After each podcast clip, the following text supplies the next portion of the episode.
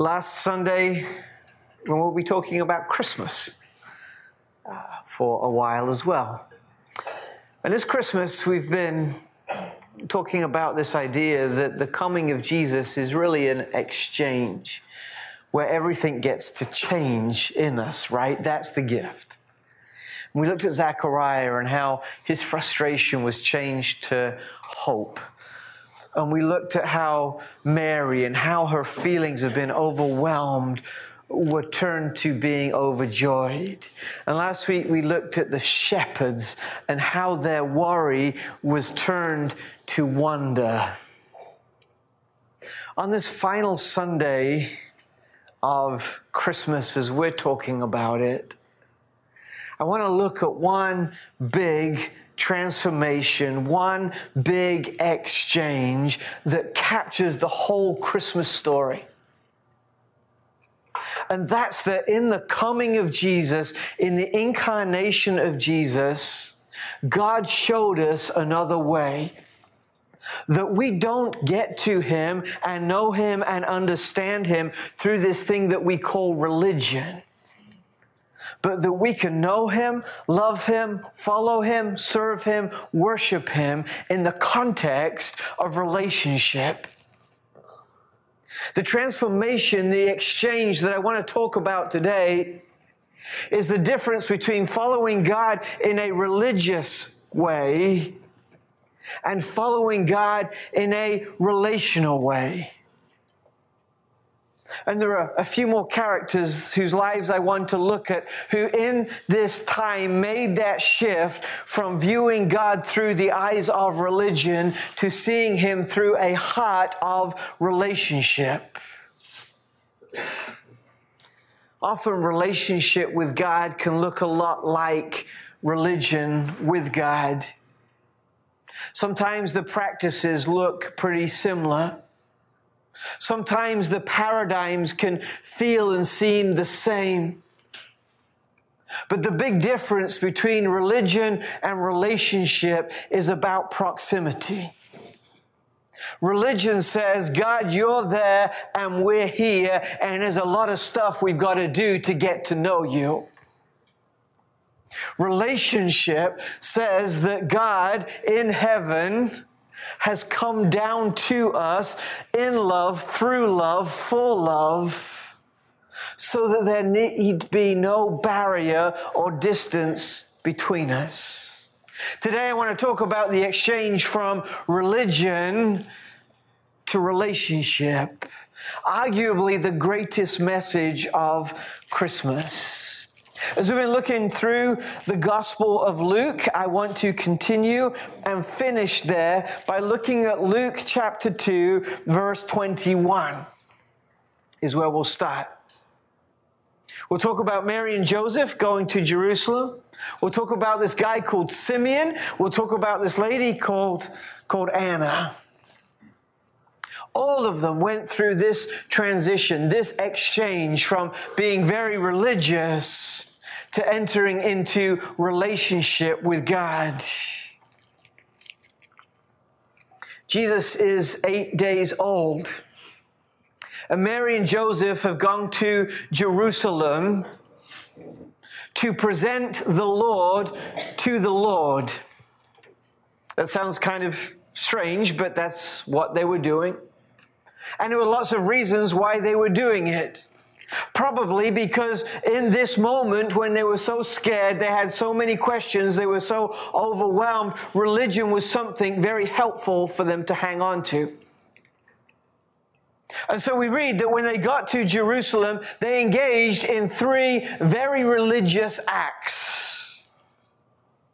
First was that after eight days were completed, Jesus was circumcised and given his name.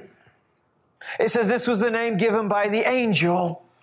This was the, the first religious ordinance. And it was important for them to do because they needed to hold on to something. All baby boys were circumcised on the eighth day. All children were named on the eighth day. There are lots of reasons for waiting eight days to do that. Some just simple health reasons that if the baby could survive eight days, then there was more of a chance they were going to make it.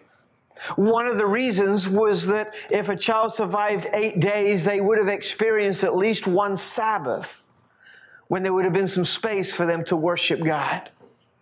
It was a religious ritual that was done in this, this society and is still done in the Jewish culture today. Religious activity number one, check.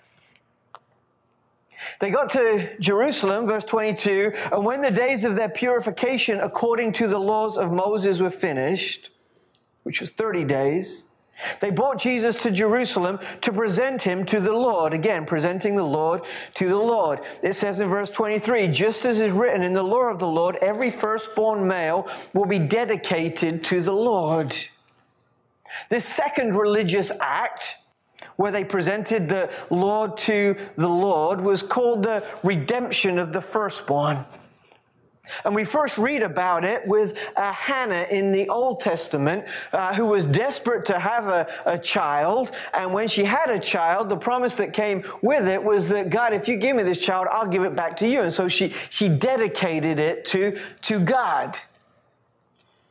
It's the second religious act that's taking place 30 days after. They're in Jerusalem and they're dedicating the baby to the Lord. There was some, some cost involved that they would give a little gift to the temple. Um, but they were saying, God, we'll look after this child, but really, this child is a gift from you, and this child belongs to you. The importance in this uh, sacrament, in this religious rite, is that the parents are understanding something that, that, that, that, we need to understand more. That the children we have are a gift from God. They belong to God. They're on loan from God. I was talking with Scott about this the other day, and many of you know Scott. He's got a wonderful relationship with God and a, a, rich understanding of religious practice. And he was telling the story of how when his daughter got married, and the, the pastor asked, Who gives this girl to be married? Rather than saying her mother and I, he says, uh, I believe that this is what God wants as we steward the child. Because he's saying that parenting is a stewardship, and that's what this, this second religious ritual is, is highlighting. In verse 24, it mentions a third one. Well, it doesn't mention it, it kind of implies it. And it implies it in a way that shows us perhaps there is more to how we know God than just religion. Jesus had fulfilled the uh, religious circumcision ceremony that, that offered him to God. The, the next ceremony, another 10 days later, 40 days in, was that the lady, the mother, would have been made pure so that she could go into the temple again by offering a sacrifice. Now, the normal sacrifice that you would bring would be a, a lamb, right? Or at least that's what the rich people did. But it says here that they sacrificed a pair of turtle doves or two young pigeons. And it's interesting that the turtle doves and the pigeons are what the poor people sacrificed. Mary and Joseph, as we know, were, were, were poor people. They, they didn't have too much. But what's really interesting here is that even though they're following the letters of the religious law, when they're in a place that they can't fulfill the letter of the religious law, there is a provision in the religious law to help them. And I think that tells us something profound. That God is not so much interested in the letter of the law as much as He is the desire of the law and the spirit of the law, that we would connect with Him, not necessarily through the religious means, but through relational means. Does that make sense? So they're fulfilling all the religious tasks one, two, three. They're checking them off, but they can't quite fulfill the third one because they're poor folk. And so God makes a provision, and that tells us something profound about the law. God does not put the law in place that it's a standard that we aspire to. God bends the law to meet us because he wants relationship with us. Does that make sense? When we were doing our neighbor to neighbor project, sitting down with code enforcement, and we're talking about the project and the homes that we can conserve, and uh, we're talking about um, what it would take to drop the fines that these homes have. And it's a very involved process. But the code enforcement manager says that shouldn't be too much of a problem because we don't find people because we need the money. We find people so that they can kind of have some uh, weight of responsibility to, to fix their property. What, what he's saying there is that the, the actual fine in itself isn't the most important thing, but the law exists to help us. Does that make sense? It's like, has anyone ever got a speeding ticket? Just you, Alan? Just. Uh, it's, it, it's all right. We are a speeding ticket kind of church. It's, it's, it's, it's, who we are, right? And when you get one, you know, the, the, the kind of throwaway jokey line is, well, there you go, that lined their pockets a little bit, right? Not, not, not, not true at all, right? The, the, the money from our speeding tickets doesn't go into the operating budget of the police department, right? The fine that we pay is not to help them, it's to help us right? Because it hurts us and it's supposed to help us drive better. The same thing is happening in this religious ritual. The purpose of the law is not to fulfill the law so that we can climb up with God. The purpose uh, uh of what God is doing here is to have relationship with us. God is saying the law is not the most important thing here, relationship is. Does that make sense? And we get this first indication that the religious law bends before a relational God.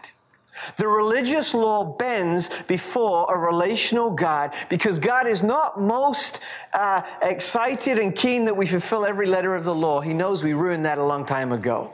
He's most keen that we have relationship with Him. So he makes provisions in the law for our brokenness that we can come and meet him and find him and have relationship with him even when we're not perfect. Does that make sense? That's good news. It's not about religion, it's about relationship.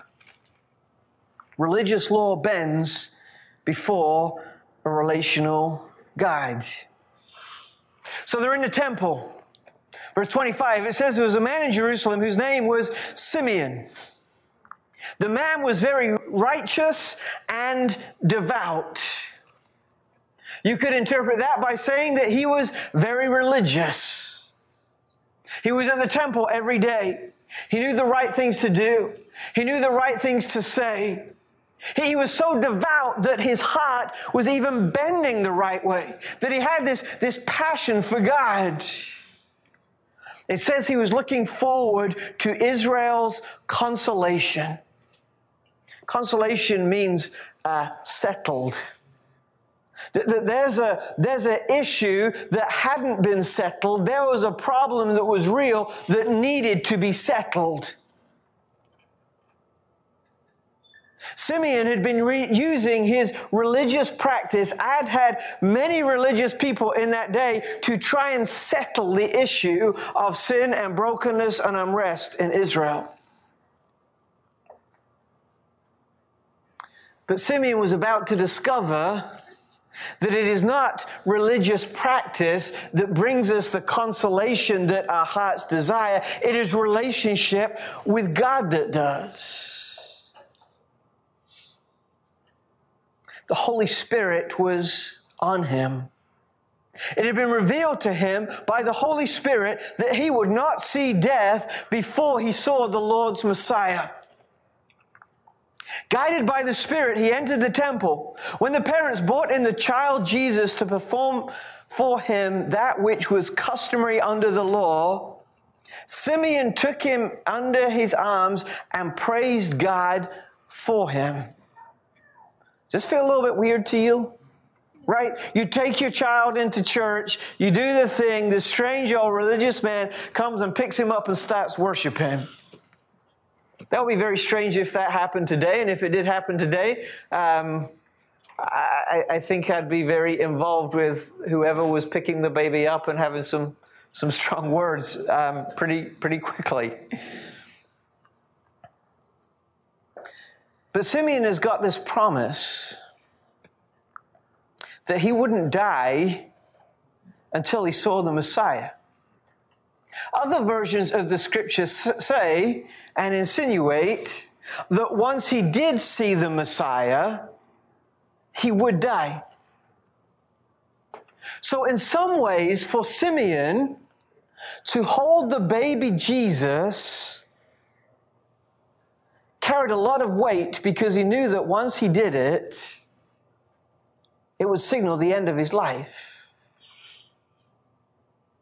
But it says that he was searching, he was, he was wanting it. He had received this word that God was going to do something through him, and that once that thing was satisfied, then he had no more purpose to live. But rather than shy away from that promise, rather than hide in the back room of the temple, which I might want to do just to prolong my life, right? He goes to the temple every day looking for Jesus. Because somewhere, probably when the Holy Spirit spoke to him, he had made this transition from simply being a very religious man to wanting this relationship with Jesus.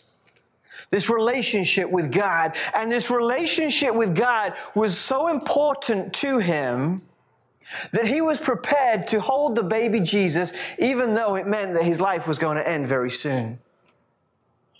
Think about that. That's pretty crazy, right? If someone said to me, Hey, Andy, there's a guy uh, at uh, Denny's, and I want you to go and tell him about Jesus.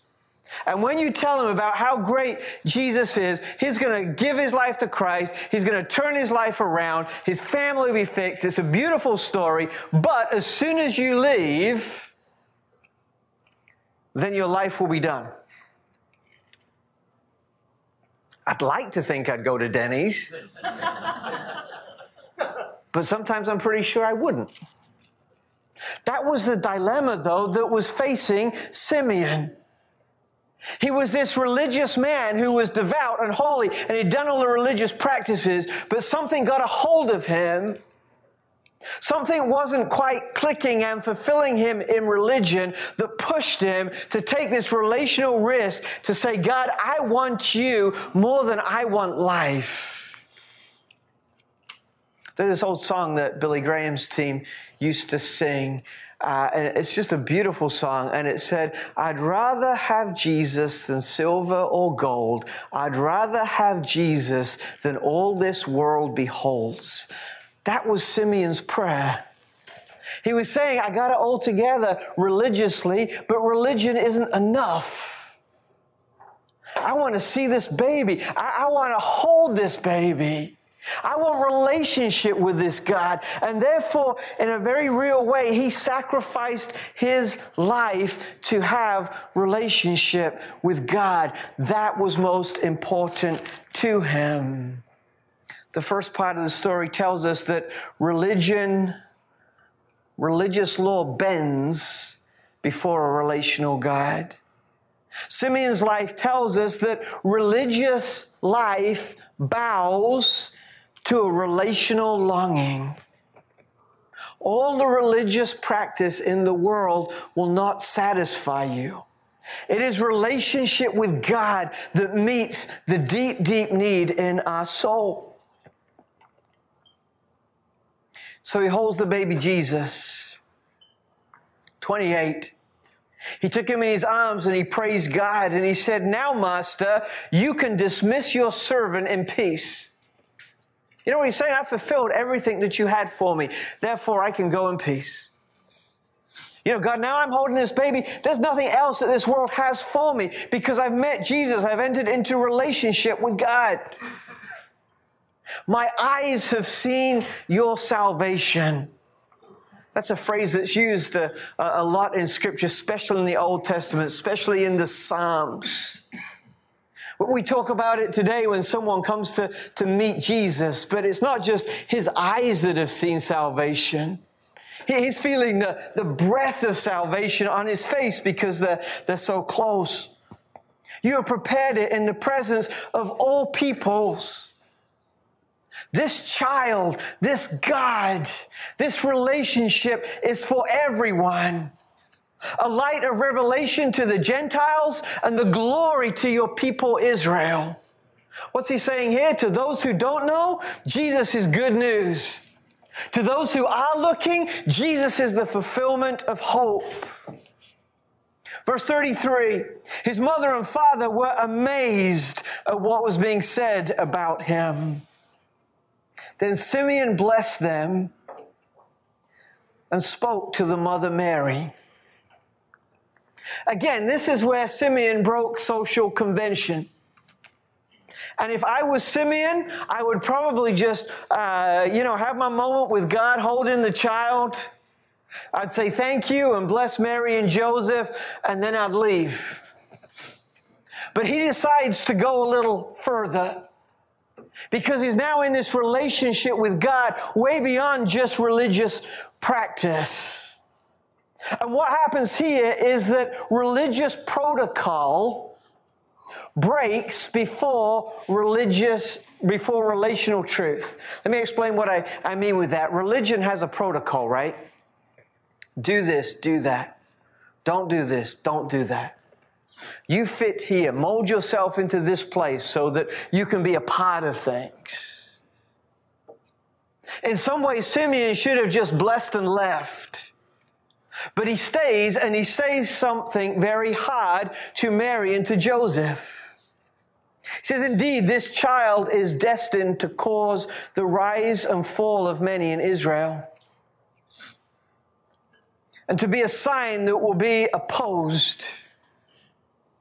And Mary, a sword will pierce your own soul, because the thoughts of many hearts will be revealed.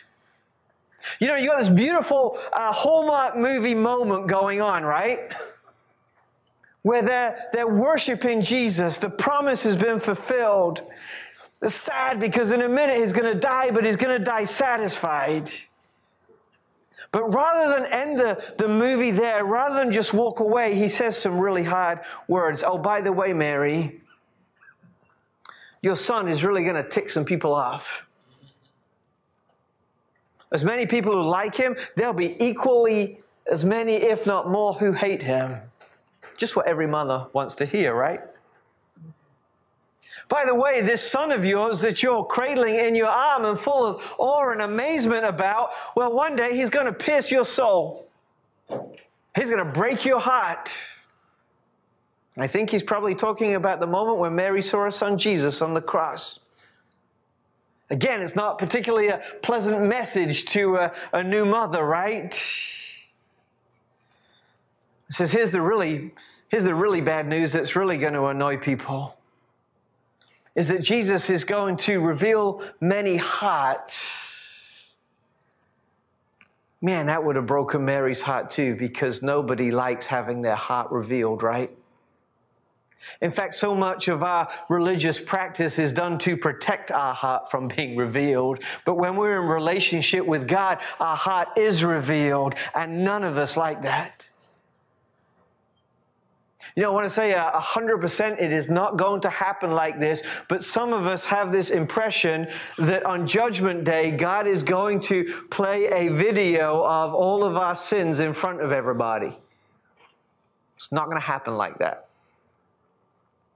But that's a very religious understanding of God, and, uh, and many of us fear that because we don't want our hearts to be exposed. But when we're in relationship and when we're loved, and we know we're in a caring, loving relationship where the person or where God is for us, then we can stand for our heart to be revealed, right?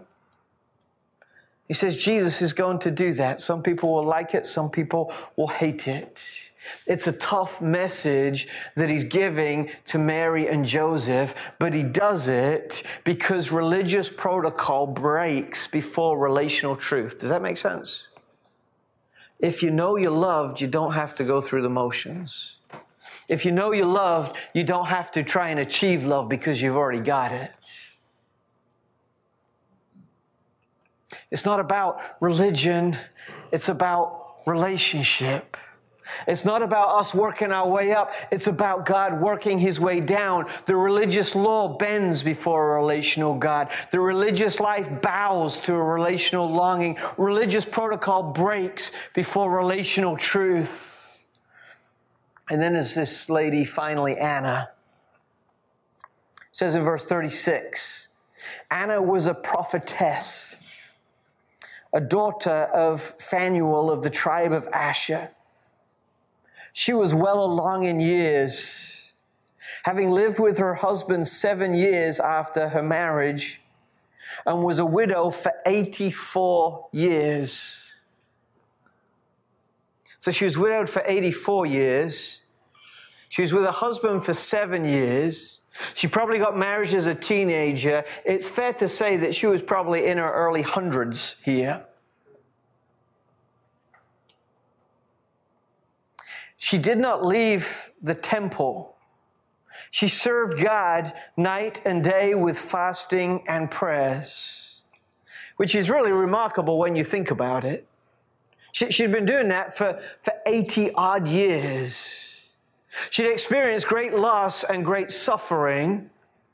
But great loss and suffering can either make us bitter or angry, or we can use it to help make us better. She turned her pain to help her get better in her relationship with God by pursuing religious practices, right? Verse 38. At that very moment, just after Simeon had handed the baby back, she came up and she began to thank God for this baby. She, had been going to the temple for 80 years. You know, she was the, the church lady on steroids, right? Everything that happened in the church, she knew about it.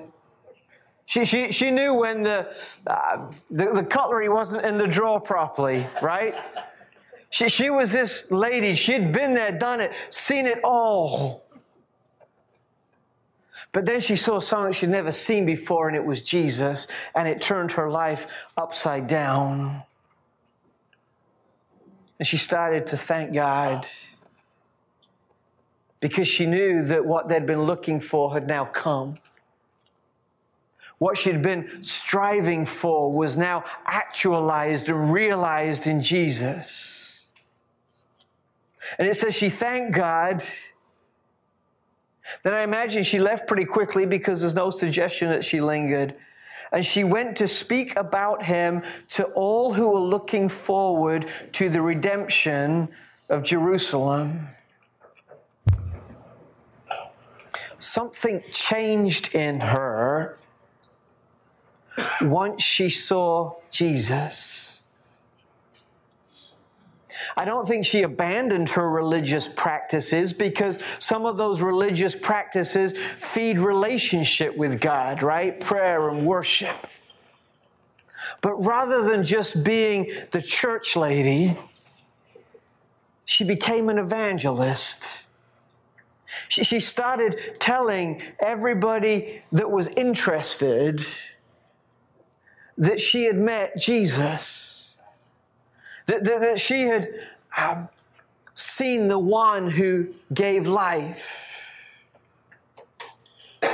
You know, when we're in a relationship that we're excited about, we can't help but tell people, right? She's just living out that same practice. She's not just doing her private religious duty that te- checks some boxes for her. She's living in relationship with God because religious practices,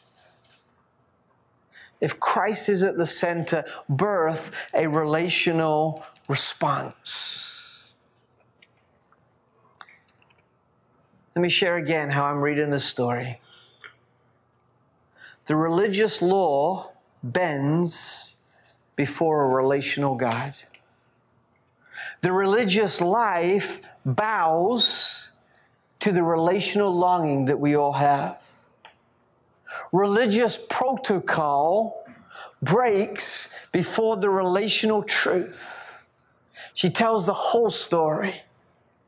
And religious practice must birth from us a relational response that we're so excited about this news that as we sung about earlier, we go tell it on the mountains, over the hills and far away. That's what the church lady did. There are lots of exchanges at Christmas. From frustration to hope, that was Zechariah. From being overwhelmed to overjoyed, that was Mary. From being worried to being full of wonder, that was the shepherds. But the greatest exchange that takes place at Christmas comes regarding how we know God. We now know Him not through religious pursuits, but we can now know Him relationally, as a friend, as a brother, as a savior. I hope 2020 isn't frustrating or overwhelming or worrisome. But I also hope that 2020 isn't particularly religious for you.